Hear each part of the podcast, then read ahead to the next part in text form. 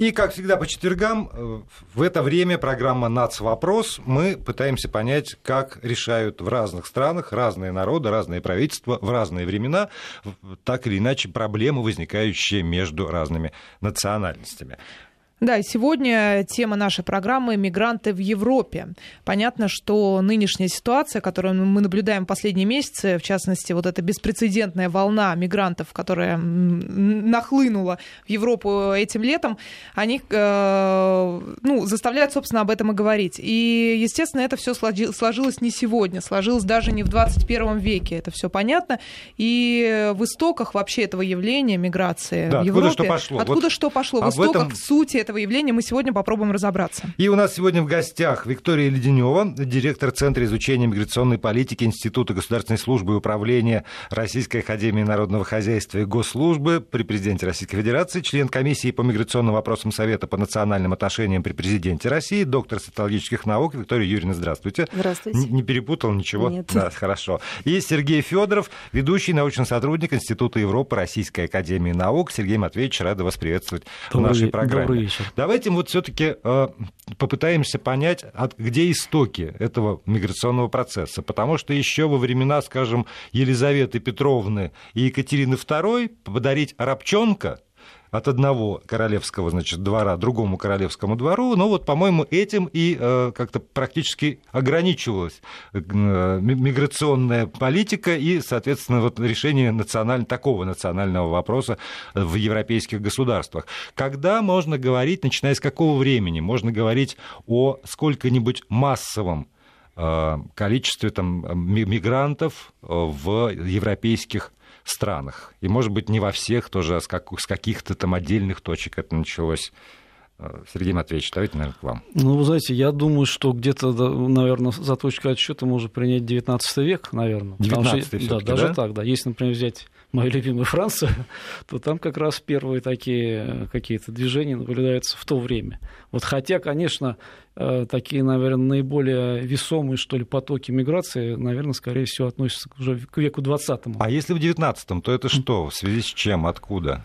Ну, это тоже, опять-таки, э, значит, начало колониальной экспансии этих стран. Вот, и так или иначе, э, значит, и военные действия какие-то, что-то, скажем... А, то есть получается, что если европейская страна себе завоевывает или там каким-то образом приобретает колонии, то с неизбежностью возникает и поток из колонии в метрополию? Ну, конечно, потому что если вы возьмете, например, французов, то э, начало э, колонизации, скажем, или, так сказать, э, экспансия французской в Алжире, это относится к 30-м годам XIX века. Соответственно, за это время, скажем, до там, известных событий 50-х годов, да, война в Алжире, там уже был французов в несколько миллионов так называемые черноногие, которые потом э, вынуждены были переселиться вновь на материк, и, в общем-то, тяжело. Да, но, с другой стороны, вспоминаю там какую-нибудь литературу, например, про Англию э, того же 19 или самого начала 20 века, ну да, там «Слуга индиец». Ну, но ведь не более того. Ну, конечно, не более того. Вот. Но, понимаете, мир изменился за то время. Трудно сравнивать 19 век, даже 20 век с тем, что происходит сейчас на рубеже, ну, не только на рубеже 20-21 века, но и, так сказать, э, э, сейчас, в настоящее время. Обычно, знаете, все связывают с глобализацией, такой термин, который можно объяснить все. Это глобализация, там, это глобализация, и все понятно. Это постмодернизм, этим тоже сейчас. Постмодернизм и глобализация. Вот два, так сказать, понятия, которые объясняют все процессы. Вот. Но на самом деле это, наверное, вот вы, наверное, согласитесь с тем, что все-таки действительно вот эти э, процессы глобализации, о которых мы только что говорили, их можно по-разному трактовать, тем не менее они э, все-таки привели, наверное, к таким радикальным сдвигом, когда границы между странами стали все-таки более транспарентными, если вообще не транспарентными, и миграционные потоки действительно они захлестнули весь мир, наверное. Ну и тем более Европу, как наиболее благополучную и развитую часть мира. Ну и Соединенные Штаты тоже, э, если брать. Да и, и нашу страну тоже, тоже после да. развала Советского Союза. Виктория Юрьевна, а вот э, есть такое еще мнение, что Германия спровоцировала миграционный мощный поток после Второй мировой войны, когда экономика Германии там, в, в конце 50-х, начале 60-х вышла на подъем, понадобились в изобилии рабочие руки. Дешевые. Вот, дешевые, да, и то, что немцы стали просто ввозить из Турции, ну вот это вот огромная турецкая диаспора немецкая. Вот, собственно, это и есть начало. С этим можно соглашаться?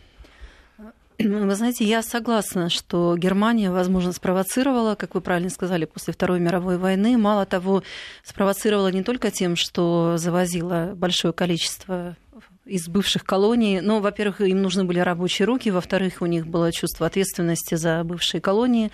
И, соответственно, ну, в том числе так же, как и Великобритания и Франция ввозили э, в свои страны мигрантов. Но Германия еще что сделала? Когда прибывала рабочая сила, они давали визы на три года. Рабочие визы на три года сразу давали. И, в принципе, Германия не предполагала, что каким-то образом эти мигранты будут укореняться, ассимилироваться в общество. Она предполагала, что они по истечении трех лет будут уезжать обратно к себе на родину, то есть проработав вложив свои э, силы э, в экономику, денег, да, да, заработав денег, они уедут обратно. На самом деле за три года вот это одна из ошибок э, в то время миграционной политики. Германия в этом и состояла, поскольку через три года мигранты не уезжали, мало того, они либо привозили свои семьи, либо они обзаводились новыми семьями, и, соответственно, уезжать они никуда не хотели. И в том числе и работодатели, которые получали за три года э, опытного квалифицированного специалиста, они, конечно, не хотели отказываться. То есть никакой работодатель не захочет отказаться от э, специалиста, чтобы на его место приехал новый человек, которого тоже нужно будет обучать. Поэтому таким образом э, постепенно эти народы укоренились, скажем так, совершенно другой культуры, совершенно другой веры. Э, второе, третье поколение сейчас мы наблюдаем выросло, и они уже ощущают себя, конечно, что Европа это их родина, они здесь выросли, несмотря на то, что интегрироваться в это общество они не могут до сих пор, ну, несмотря на это. А так... я, да, да, да, я, я хотел просто добавить, что сам термин гастарбайтер, который сейчас тоже прошел, да. вошел и в наш лексикон, у нас он означает приглашенный рабочий. То есть действительно пригласа, пригла, приглашали рабочих, которые должны были там поработать и потом возвратиться на родину. Ну, понятное дело, что они не возвращались. Нет, а, Аналогичная вот это, история... а вот это не, нет, подожди, да. почему понятное дело? Если есть, собственно, там э, система отлаженное наблюдение, там полиции, у тебя закончилась виза, я же вот, например, имею да. туристическую визу в Германию в ту же, я не остаюсь, потому что надо мной давлеет вот эта страшная угроза, что Но... меня, меня поймают и вышлют с позором, и ну, больше никогда обратно не пустят. Ну, во-первых, э, как вы уже правильно сказали, здесь работодатели будут заинтересованы в дешевой и относительно квалифицированной рабочей силы. Поэтому первоначально речь не шла о том, что ну, и они остаются, они каким-то образом там приспосабливаются, находят свою нишу, ну и хорошо. Понимаете, проблем особых социальных не было, потому что это люди э, не претендовали на что-то, на какую-то равную позицию с э, коренным населением и соглашались на любые условия, потому что это было условия все-таки лучше, чем у них на родине. Вот, собственно говоря, и секрет всего. Ну а есть ли какая-то разница между вот теми первыми, исторически первыми волнами миграции и нынешней волной, которая вот в частности ну, этим летом произошло? А, просто я вот сейчас пример вам приведу, что есть мнение, что тогда беженцы во время заката колониализма, э, те же французские алжирцы там или индусы, уже упомянутые в Британии, они были вроде как своими, ну так в кавычках, которые бежали от, э, стали жертвами своих же угнетателей, их вроде как стыдно даже не принять в страну. То сегодня получается ситуация другая. Или все-таки есть нечто общее? Пожалуйста. Э, вы знаете, ну, нужно, наверное, сказать, что, понимаете, Э, конечно, трудно сравнивать э, волну ту, скажем, там 50-е, 60-е ну, то есть это годы, не звенья но... одной цепи, это разные ну, процессы. конечно, это разные, на мой взгляд, процессы. Mm-hmm. Плюс, если мы говорим о Германии, там вообще, так сказать, уникальная ситуация. Ведь после того, как Германия была повержена значит, в 1945 году, ведь мы не забудем, сколько немцев вернулось с территории Польши, с, с территории нынешней нашей Калининградской области, из значит, других частей. Это примерно, если не ошибаюсь, миллионов 10, если не, не больше. Да, Плюс другая волна. Да, э, то есть это очень колоссальное по тем временам перемещение народов. Почему Меркель все время говорит, что впервые Европа второй раз за вот последние, там, скажем, 60-70 лет сталкивается вот с таким массовой, э, массовым передвижением народу. Плюс еще нужно добавить, что в Германию после развала Советского Союза из бывших советских республик и других соцстран тоже вернулось порядка 4 миллионов нем, этнических немцев.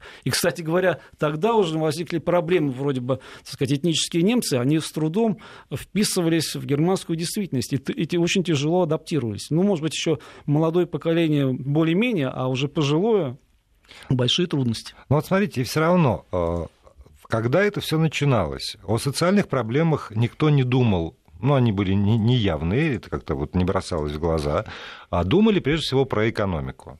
И во многом, наверное, можно так говорить, экономический взлет, такой экономический расцвет Европы обеспечили как раз вот эти вот мигранты там первой, да, то, что, первого поколения. То, что на Западе в Европе называется славным 30-летием, да, вот, так сказать, во всех странах. Да, они приезжали мотивированные работать, они, в общем, не претендовали тогда, ну и государство тогда вроде не предоставляло им никаких особенных социальных гарантий. Там в лучшем случае, видимо, произошла на каком-то этапе легализация, потому что для тех турок, которые приехали там на три года, потом остались каким-то образом, все равно что-то должны были сделать для того, чтобы легализовать их. В итоге они все же граждане оказались, практически вся эта волна, ну а потом их дети, соответственно, уже э, э, родились.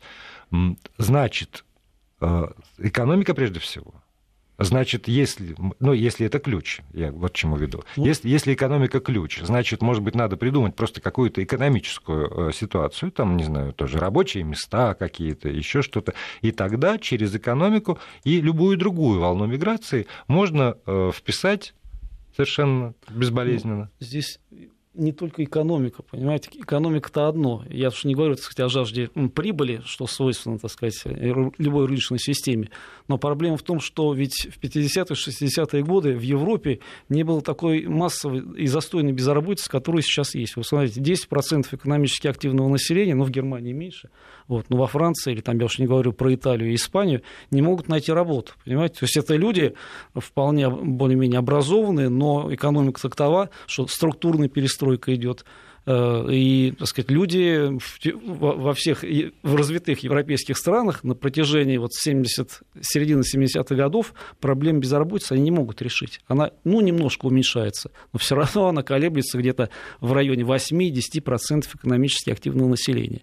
Плюс, если к этому добавляются вновь приезжие, то вы сами понимаете, что, что выходит. Ну, статистика, кстати, говорит, что из них 43% из мигрантов никогда не работали, которые живут в Европе, в смысле не работали в Европе. Либо это уже молодое поколение выросшее, либо старшее, которые живут в этих своих общинах, где даже не действуют, как я понимаю, европейские законы. Я бы тоже хотела э, продолжить разговор по поводу экономики и какие проблемы мигранты, вообще для чего нужны мигранты. То есть понятно, что, конечно, когда они в 50-е, 60-е годы приезжали, это в основном, в основном были экономические цели, то есть нужно было поднять экономику. Но сегодня уже нужно сказать о том, что, несмотря на то, что миграция это в первую очередь экономическое явление, очень большие проблемы возникают уже в социокультурном плане. То есть э, мы можем все просчитать, сколько они приносят прибыли, э, сколько ВВП, каким образом вкладывают они в ВВП, да, сколько они денежные переводы какие и так далее. То есть все экономисты уже все посчитали, статисты, что касается миграции. А вот социокультурные э, факторы, которые влияют на э, процессы миграционные и дальше будут влиять вообще на развитие Европы и России в том числе, это посчитать практически невозможно. И сейчас вот основная проблема в миграции это как раз проблема, связанная именно с социокультурной сферой, то есть интеграция, адаптация мигрантов и каким образом они, э, хотят ли они вообще интегрироваться, адаптироваться в общество. То есть мы на сегодняшний момент мы видим, что те же самые турки в Германии, уже второе, третье поколение выросло, они не интегрированы. Турки ходят в свои школы, они разговаривают на своем языке. И, и скажем так, э, вот если э, вспомнить известную книгу сейчас э, вспомню, Тила э, Сарацини в 2010 году вышла книга, которая называлась «Германия самоликвидируется». Она э, была очень нашумевшие и вызвало очень много и критики с одной стороны, и с другой стороны э, поддерживали. И вот он там писал, что Германия как раз ведет такую политику, которая ведет к самоликвидации, а вслед за Германией Европа. То есть, во-первых, у них э, демографическая политика, ну, в общем-то, как в любой развитой стране, у них депопуляционная Э, снижение рождаемости. В последние годы, например, такая статистика, что э, где-то начиная с 2010 года рождается не больше 600 тысяч человек в год, хотя еще 20 лет назад было почти полтора миллиона, 1,3 миллиона рождалось. А это статистика общая, включая, ну, как бы и турецкую диаспору в том числе. Вот, кстати, угу. Да, кстати говоря, это вот одна из э, тоже таких проблем. Например, во Франции э, вообще запрещена этническая статистика. Французы все время говорят, что мы страна этики, а не этничности. Вот, подчеркиваю, что неважно, как, какого вы, так сказать, э, каких вы кровей, какого вероисповедания, вы главное, что вот, гражданин должны, Французской Республики. Да, вы гражданин Французской Республики. И результат этой политики мы видим. модель, да. модель самая интеграция иммигрантов как раз была и вот такая, так сказать, считалось, что они должны ассимилироваться и, и все, так сказать, будут французами, ну, немножко с, с оттенком кожи другим, скажем, или совсем другим. Вот. Но на деле вышел совсем по-другому. Вначале, да, это э, э, первая иммиграция, такая волны, скажем, это были португальцы, итальянцы, там, поляки те же, русские в том числе, ну, может быть, меньше по количеству, но тем не менее эти христианские народы, они, в общем-то, ассимилировались, интегрировались, если даже сохраняли свои какие-то национальные черты, это не контрастировало с общей, скажем, французской системой ценностей. Но все изменилось, когда действительно пошли массовые потоки людей из Северной Африки, из тропической Африки, а тем более, когда появилось второе или третье поколение. Вот, собственно, когда возникли проблемы. Понимаете, они возникли не в 2005 году, например, во Франции, uh-huh. когда стали жечь там в пригородах так называемый фари... французская интифада тоже в Сен-Дени да, и прочее, угу. они возникли еще в 80-е и в 70-е годы. Об этом, может быть, у нас не так много говорили, но мы вспомним, что та же партия Липена, она как раз взошла именно в 80-е годы, когда эти уже процессы стали набирать очень заметную силу. Вот смотрите, да, Маша, пожалуйста. Ну, насчет э, молодого поколения, просто хотела на этом зацепиться, э, на эту тему. Э, действительно ли правда, что дети, родившиеся, родившиеся в семье мигрантов, которые уже живут в Европе, гораздо радикальнее своих родителей? Конечно. И почему так получается? То есть они уже не хотят принимать европейские ценности, хотя они родились в Европе и даже хотя, уезжают быть, воевать в ИГИЛ. Да, может быть, родители приняли, родители учат язык, выучили, да. живут в этих странах, а дети рождаются радикалами. Вы знаете, ну, мне кажется, вот я думаю, что и коллега угу. согласится, что, на мой взгляд, здесь несколько факторов. Но прежде всего, если мы говорим о современном этапе, все-таки нужно, все, наверное, я думаю, принимать в расчет именно а, вот такую радикализацию ислама, а, появление именно экстремистских таких а, значит, ветвей ислама, которые очень находят благодатную почву вот у этого молодого поколения. А почему он находит почву, так сказать, отклик у молодого поколения? Потому что это молодое поколение, у него плохое образование, плохие жилищные условия, никакого нет социального лифта в будущем. Поэтому все это создает вот такую, так сказать, замкнутую атмосферу, когда люди без работы сидят в своих этих пригородах, поют там рэп, я не знаю, что, наркотики, преступность, ну и все остальное, о чем мы прекрасно знаем. И вырваться вот из этой, так сказать, порочной колеи очень тяжело. Поэтому вот когда мы говорим, нам показывают, особенно сейчас, вот эти самые Сен-Дени, Стад де Франс, который вот там действительно и раньше, так сказать, э, сколько там случаев было, и ограблений, и прочее, прочее, лучше европейцев вообще не заходить. Там свои джунгли, свои законы, и полиция туда тоже не очень-то охотно заезжала. А вот по поводу Сен-Дени, кстати, формирование таких вот анклавов, потому что там наши европейские, на, да, наши европейские корреспонденты говорят да. там не только и в Швеции, о, кстати, о районах отдельных, а уже каких-то даже городах, там городках, которые, ну вот совсем не французские, не бельгийские, там не немецкие, никакие еще, я не знаю, там не английские да. в, той, в той же Великобритании уже есть. Как, вот это это результат какой-то осознанной политики изначально, когда давайте мы будем их сидеть компактно. Или это результат неких стихийных процессов, которые ну, так вот сформировали, опять же, может быть, на экономической основе, вот там вот дешевле, поэтому туда ехали, а вот те, кто не, не хотел, а побогаче, уезжали, и так сложилось уже вот без, ну, помимо воли и сознания, что называется. Я думаю, что здесь и то, и то справедливо будет, потому что изначально это была политика государственная, да, селили отдельно э, это рабочие районы были, вот они э, жили там мигранты, их при забирали фабрике, оттуда, да, да, при как фабрике. у Максима Горького да, описано да. в романе «Мать». Мать просто, роман «Мать», на немецкий манер. А, постепенно ситуация развернулась таким образом, что там действительно стали укрупняться эти анклавы, и э, есть известная теория этнобаланса, когда э, количество мигрантов в принимающем населении превышает 5%, то это начинает напрягать принимающее население. Когда 5 всего? 5%, да, принимающее население начинает беспокоиться по поводу того, что среди них много мигрантов. Когда мигрантов становится 20, больше 25%, принимающее население начинает выезжать из этих районов, просто покидает эти территории.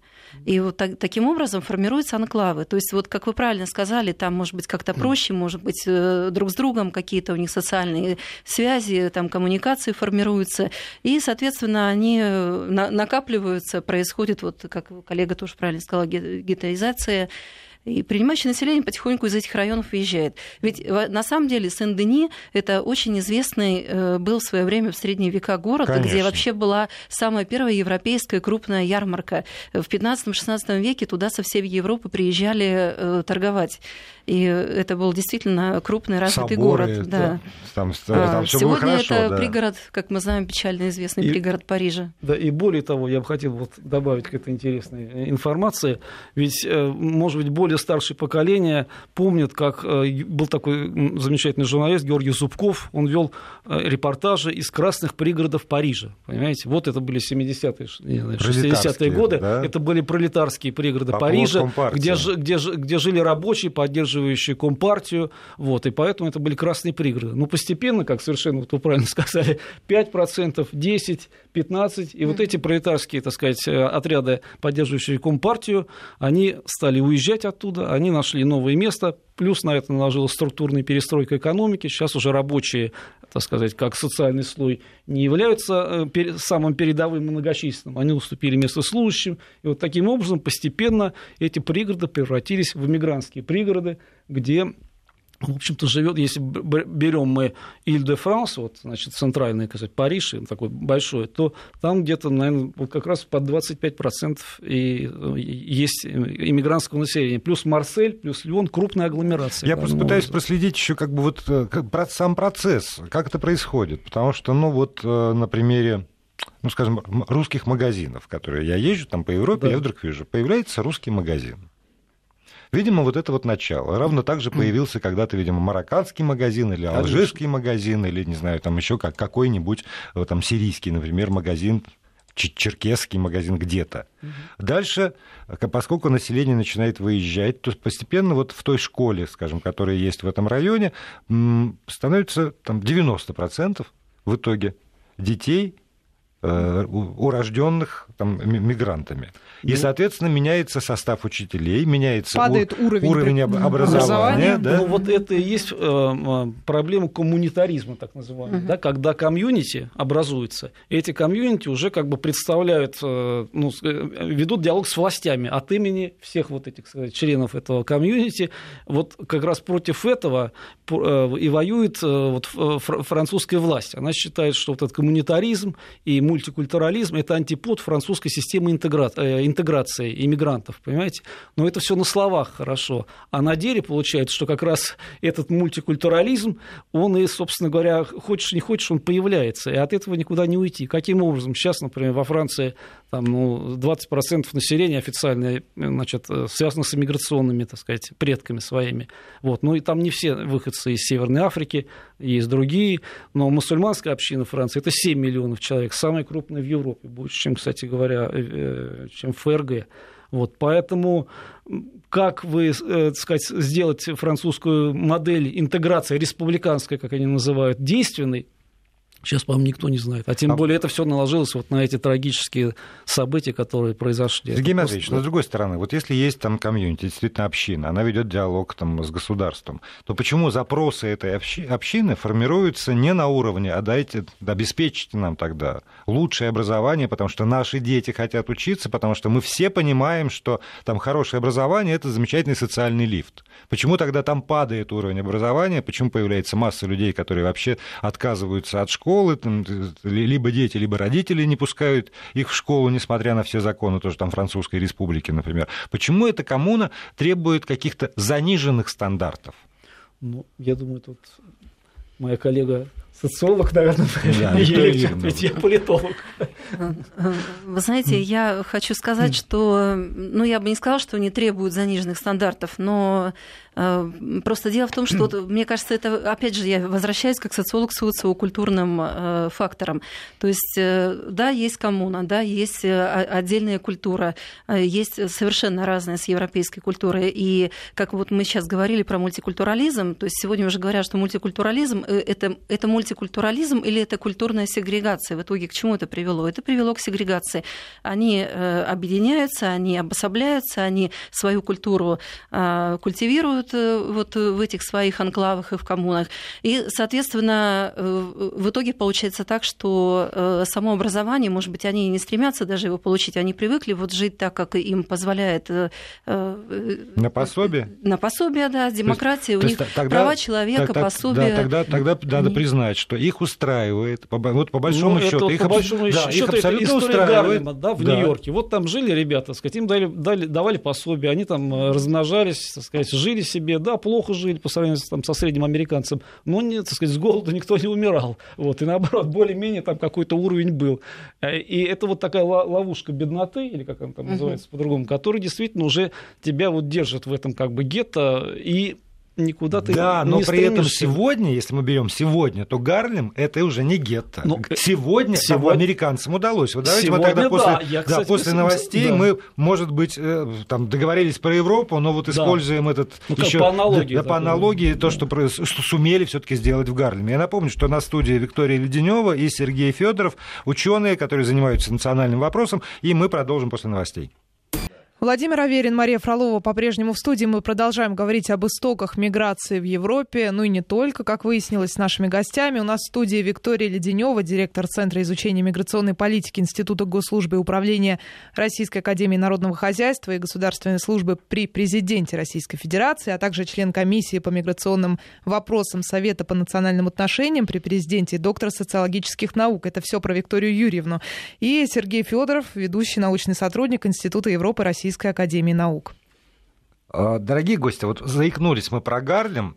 А, история буквально этого года. Мои приятели, которые сейчас э, в длительной командировке э, находятся в США, говорят, приезжай в гости, пока мы здесь, приезжай. Я говорю, ну, я хочу в Нью-Йорк. Ну, конечно, Нью-Йорк, как же без Нью-Йорка. И я начинаю смотреть какие-то отели, и мне что-то все время бросает Гарлем, Гарлем. И, ну, ты скоро уже? И вот, знаете, я не могу найти себе отель, потому что мне все время в Гарлем. А я что, сумасшедший, что ли, в это гетто ехать? Там же на улице не выйдешь. Тут такая пауза, и дальше, ты, ты птеродактиль. Почему это? Ну, уже давно не так. И они мне начинают рассказывать, что там там уже совсем давно не гетто, там огромные торговые, культурные центры, там хорошие отели. Конечно, не до конца есть еще какая-то вот улица пограничная, но все-таки большую часть Гарлема уже вполне цивилизовали. И, и там не то, что можно останавливаться, там можно жить, и они иногда туда ездят провести выходной день, что для меня было, честно говоря, абсолютным потрясением. Я пропустил тот момент, когда это Э, сумели сделать. И уж совсем э, не понимаю, какими средствами. И, опять же, если мы говорим вот про там, методику американцев э, в Нью-Йорке, то может она быть перенесена в Европу, или это исключительно американское такое явление?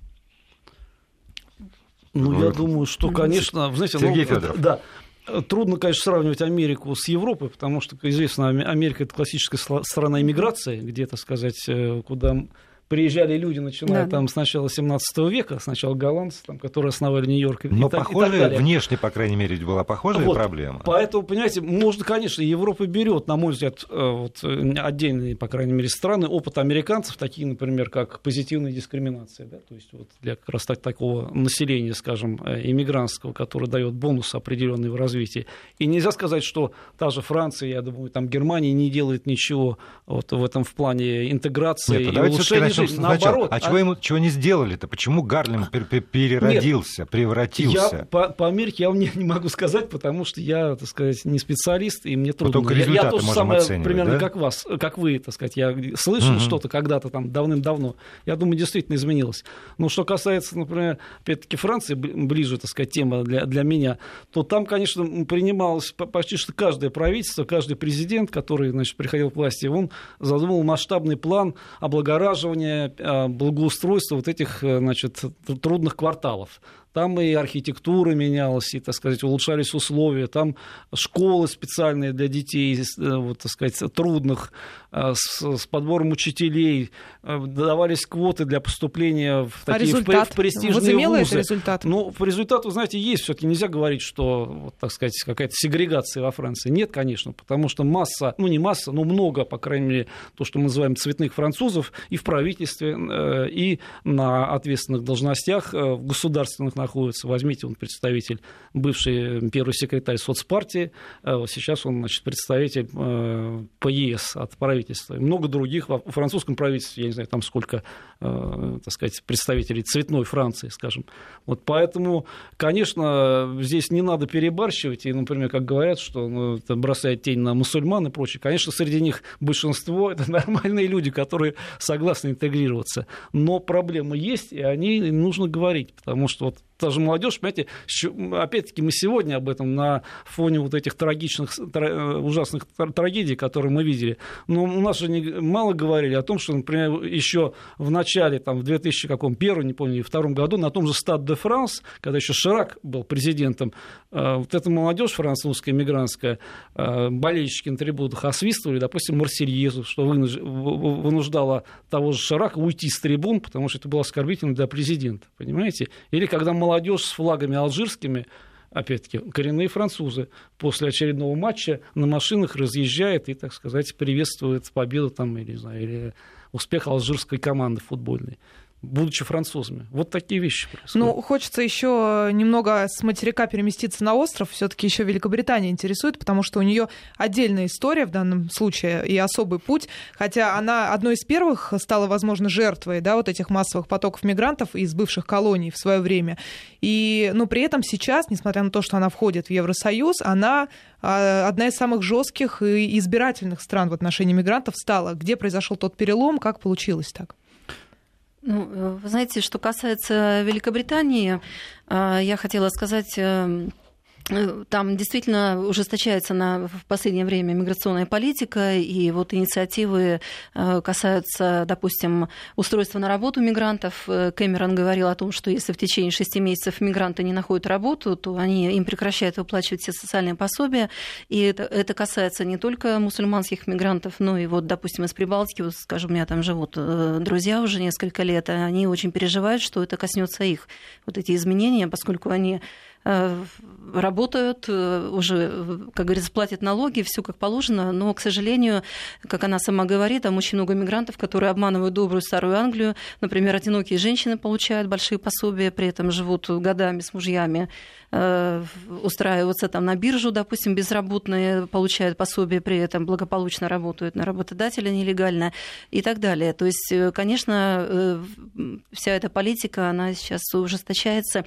Но, с другой стороны, вот друзья, которые у меня именно англичане, вот когда мы им летом задавали вопросы, как раз вся эта все эти процессы начинались очень активно с беженцами, они совершенно спокойно реагировали, говорили, что нас это не коснется, у нас не будет такого количества беженцев. То есть мы вообще на острове живем, и к нам не приплывут мигранты. То есть у них одни так очень э, оптимистично. Ну, не в этом, наверняка, не, не только в этом да. но, но, с другой, но, с другой стороны, ведь мы, это может Кэмерон сейчас, так сказать, взял такой курс, но ведь до этого, наоборот, все мигранты в той же Франции, почему да. они в Кале стремились, чтобы да. Э, пробраться в Великобританию, где были более либеральные законы, где предоставляли убежище и давали соответствующие пособия. Отсюда вся вот эта, так сказать, волна именно шла там через юг Европы, Франция и так, и так далее, и в Великобритании, в скандинавские страны, потому что там действительно щедрая система социального обеспечения, особенно в скандинавских странах.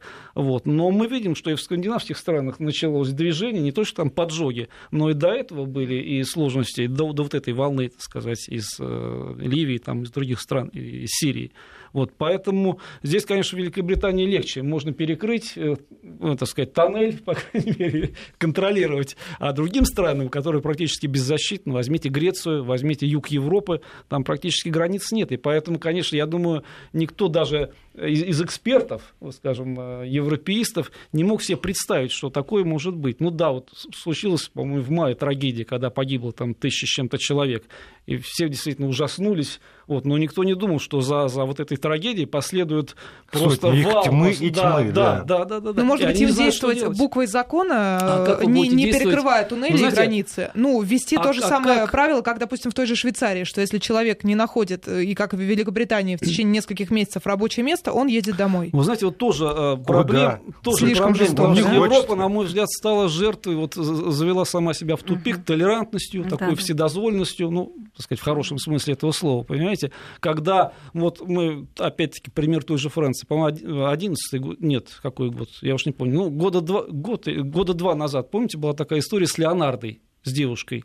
Значит, это албанка, а, э, по-моему, она жила э, вот в Париже с своими родителями, незаконными, значит, э, нелегальными иммигрантами, и полиция их хотела, значит, депортировать.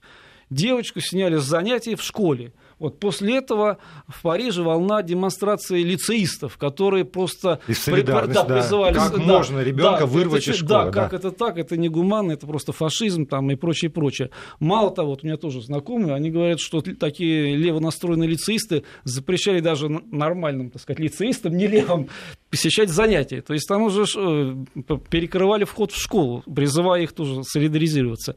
Но и вот, казалось бы, такой маленький какой-то, ну, незначительный с нашей точки зрения эпизод э, вынудил, э, значит, к тому, что э, Аланд выступал по телевидению, извинялся перед этой семьей, перед этой девушкой, значит, вот, ну, понимаете, ну, мне кажется, все-таки явный перебор, потому что президенту все-таки не сходить до таких вещей не а с стоит. другой стороны, Достоевщина такая слеза ребенка. С другой стороны, да. Вот. А вот понимаете, вот поэтому вот эта слеза ребенка, вот вы, ребята, и принимаете под миллион. Вот. Ну вот. Но а что делать? Понимаете? Поэтому, когда Путин произнес свою в ООН известную фразу, которую все цитируют, вы понимаете, что вы хоть наделали, понимаете? Вот мне кажется, сейчас они начинают понимать. Вот. Поэтому вот был такой премьер-министр во Франции в 90-е годы, в начале 90-х, Мишель Ракар, это тоже такой видный социалист, ему сейчас уже хорошо за 80. Он еще, будучи премьер-министром, сказал, что мы, конечно, гуманисты и все такое, но Франция не может принять всю бедноту со всего мира, понимаете? Вот у меня такое ощущение, что Европа э, как раз стремится принять всех со всего мира. Мы все понимаем чувство гуманности и, так сказать, сострадания, но есть какие-то пределы всему. Ну, если беднота всего мира так хочет в Европу, то, э, так, то что же, крепостная стена, узкие бойницы и отстреливаться на подходе. Вот, вот действительно, а что делать? Что делать? Вот, э, наверное, Слишком высокий уровень жизни построили. высокий уровень жизни. Причем с участием тех самых мигрантов в свое время Да. построили вот этот комфорт, в Тоже. который Здесь, теперь и- здесь и стремятся чувство вины, поколения. может быть, за колониальное прошлое, потому что Ну, многие можно? те же... А? Сколько же можно-то? Не так давно это было. Да Вот ладно, не так здесь в В давно. масштабах Вселенной это вообще один Ну, миг. и масштабом Поэтому, вселенной колониального е- прошлого было. ну, Никто не знает, никто не знает, что делать. Вот я думаю, вы тоже подтвердите. И Германия, и там Франция, хотя Франция поменьше Германии, там просто катастрофа социальная такая происходит по разговорам. Я был в конце сентября в Берлине, там на конференциях, и люди вот рассказывали ре- реальные ситуации, которые существуют. Понимаете, в общем, ни- никто не понимает, никто не что понимает, делать. что делать. То, что нашли какой-то эффективный, вот на Мальте было, так сказать, совещание там, э, значит, с участием ЕС и значит, стран э, средиземноморских. Вот, но вот, значит, делать ставку на соразвитие, так называемое, то есть инвестировать, я не знаю, там миллиарды давать куда-то в Африку, чтобы они там обустраивали э, потенциальных мигрантов, это все не приносит, к сожалению, больших результатов. Разворуют, скорее всего. Но у нас будет еще несколько минут для того, чтобы завершить этот разговор. Напомню, у нас в студии ученые Виктория Леденева и Сергей Федоров. Продолжаем программу «Нацвопрос». У нас в студии Сергей Федоров, давайте будем так, политолог, и Виктория Леденева, соци- социолог. И, э, уважаемые гости, я вот вам уже сказал, сейчас скажу и слушателям. Я, конечно же, очень переживаю за то, что творится в Европе, но гораздо больше я переживаю за то, что может э, твориться на моей родине, здесь, в России. И А как- можно короткий философский вопрос, чтобы завершить Можно, европейскую да. часть нашим гостям? Просто э, мне интересно, уважаемые гости, а вы, если заглядывать в будущее, мы шагаем из прошлого, от истоков, вы верите в европейскую столицу, которая живет по шариату? Потому что есть мнение, что это рано или поздно произойдет. Ну, Я, я- по- пока я не верю в не, не могу сказать однозначно. Да, Только но, пожить на, в это время на сегодняшний... что придется не мне, не тебе. На сегодняшний момент, э, хотя, конечно, как э, ученый, как человек, который занимается этими вопросами, нельзя исключать никакой ситуации. Я надеюсь, все-таки ну, политики... Сама. Тенденция идет, это, конечно, однозначно, но я надеюсь, все-таки политики они найдут какой-то выход. И самое главное, здесь должна быть такая консолидированная системная миграционная политика, не фактическая, ситуативная, да, когда что-то происходит, все начинают сразу собираться срочно и э, принимать какие-то решения. Здесь нужно очень четко регулировать миграционные потоки, понимать, куда.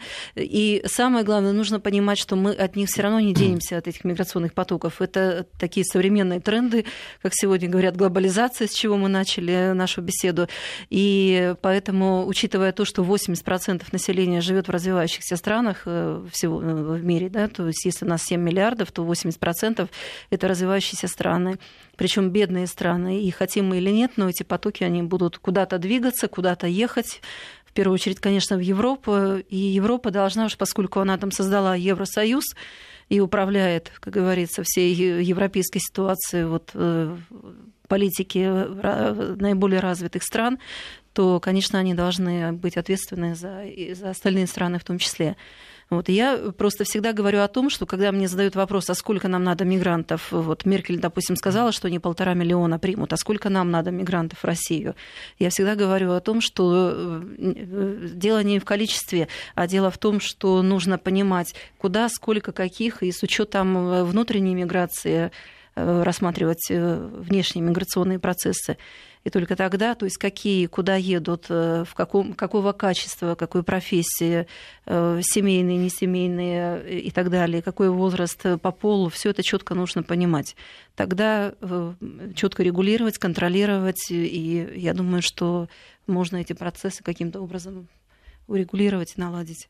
Как в Европе, так и в России. Можно теперь? Да, я, конечно. Я, да, я тоже, я, я не верю, что, значит, вот ваш вопрос, ну, хотя бы из э, статистических таких данных, что в настоящее время по оценке где-то примерно э, неевропейская иммиграция в ЕС – это примерно 30 миллионов человек а всего населения ЕС 500 миллионов. То есть где-то вот такая пропорция, она, в общем-то... Пока есть, вы сами говорили, 5% приезжих и основное коренное население да, начинает да, чувствовать я... себя вот, неловко. Вот, кстати, да. подтверждаются выводы социологические. Да. Вот, поэтому все-таки, понимаете, давайте мы... Ну, хочется, в общем-то, призвать и оптимистично смотреть в будущее. Все-таки мне кажется, что, э, на мой взгляд, вот этот волну радикализма, который сейчас мы видим в ужасное какое-то изуверское в лице там ИГИЛ и прочее, мне кажется, все-таки есть возможность победить, приглушить вот эту гидру, что называется. Вот. Ну и каким-то образом все-таки хочется надеяться, что большинство населения различных вероисповеданий, в том числе и мусульманское, нормальные люди, которые все-таки э, стремятся жить в мире и добрососедстве со своими соседями. Три минуты остается для того, чтобы ответить мне на вопрос из незнания европейского. Вот уже сказали, Европа не знает, что делать. Из этого европейского незнания можно ли извлечь какое-то знание, применимое к нашей стране, например, для того, чтобы ну, вот, учесть эти самые уроки? Или если там не знают, то, и, то соответственно, и не... ну и как? Какие уроки из незнания? Нет, ну, несомненно, мы просто должны учиться, как, как известно, на ошибках других, вот, в том числе выстраивая наши взаимоотношения и с бывшими азиатскими республиками, э, понимая, каким образом наладить диалог культур, Э, понимаю, что э, даже проблемы начинаются не с первым поколением мигрантов, а со вторым и с третьим поколением. Поэтому вот эти вещи мы видим на примере Европы. Мы должны, конечно... То есть не давать укореняться? Ну, не то, что не давать укореняться, но смотреть, понимаете, это очень сложный баланс. Это, это и моральные, и социальные, и другие проблемы, и религиозные в том числе. Как готовых рецептов ни у кого нет. Смотрите, вот, вот пока мы разговаривали, нам написал СН, хотя я гражданин Кыргызстана, хочу интегрироваться в Россию, люблю ее и буду за нее воевать, если надо будет против Европы и, и США. Понимаете? Вот. Ну и прекрасно, что вот, по-моему, пример того, что, э, во-первых, у нас, я не побоюсь сказать, все-таки уникальная ситуация по сравнению с Европой. То, что мы часто критиковали Советский Союз и говорили, что ха-ха, был такой советский человек, гомосоветикус, хи-хи-ха-ха, а на самом деле не хи-ха-ха, а что-то в этом было. Нет, понимаете? он был, его вот. нет. И, и, он был, на мой взгляд. И вот эти вещи мы чувствуем и сейчас. И в том числе даже на жителей и в среднеазиатских республиках, бывших, которые, понимаете, не нужно думать, что все там страдают каким-то этим самым э, экстремизмом там, исламского толка и прочее полно нормальных людей. Нет, полно, конечно же. Но с другой стороны, давайте не будем тоже строить иллюзий по поводу поколения, ну вот уже, если мы берем там Россия с 91 -го года, да, так вот, молод... да, вот, вот конечно, второе поколение конечно, конечно. на Кавказе, и второе поколение, я знаю, там, и в Бурятии, например, да. и второе вот это вот уже российское поколение в тех же республиках Центральной Азии, они гораздо более радикально настроены, чем вот их родители. Отсюда, на мой взгляд, э, главная задача, понимаете, нету, так сказать, говорят о конце идеологии, но их нет никогда конца идеологии. Если нет одной идеологии, включается другая, в том числе сейчас радикального, скажем, исламизм. Поэтому в этом плане нам тоже нужно думать, каким образом работать с молодежью. То есть все равно идеи прежде всего, как раз не Конечно. пособие, не там... Вначале было слово слово, как известно. Да, то есть что... должна, должна так или иначе сформироваться идея. Я думаю, что, может быть, это и для Европы тоже, потому что там же есть ну, вот, запрос этой радикальной молодежи на справедливость, да, на, на, на некую заполненность мозга и души, которые Конечно. вроде бы как бы окружающий мир, мир потребления не предлагает. Абсолютно Способен ли он что-нибудь дать? Вот ведь большой вопрос. Ведь так, когда, когда сыто, ведь так хорошо. Конечно. Да. Хотя очень может быть, что как раз те процессы, которые сегодня идут в Европе, э, они вот эту вот волну сытости собьют. То есть, да, никто не, не оголодает, но тревога появится, и эта тревога в итоге какого-нибудь очередного Эразма Роттердамского это может быть и, и породит, как что она сделала уже в свое время. Спасибо большое. У нас сегодня в студии были Сергей Федоров, ведущий научный сотрудник Института Европы Российской Академии Наук и э, доктор социологических наук э, Виктория Леденева. Спасибо вам за участие в нашей программе. Спасибо.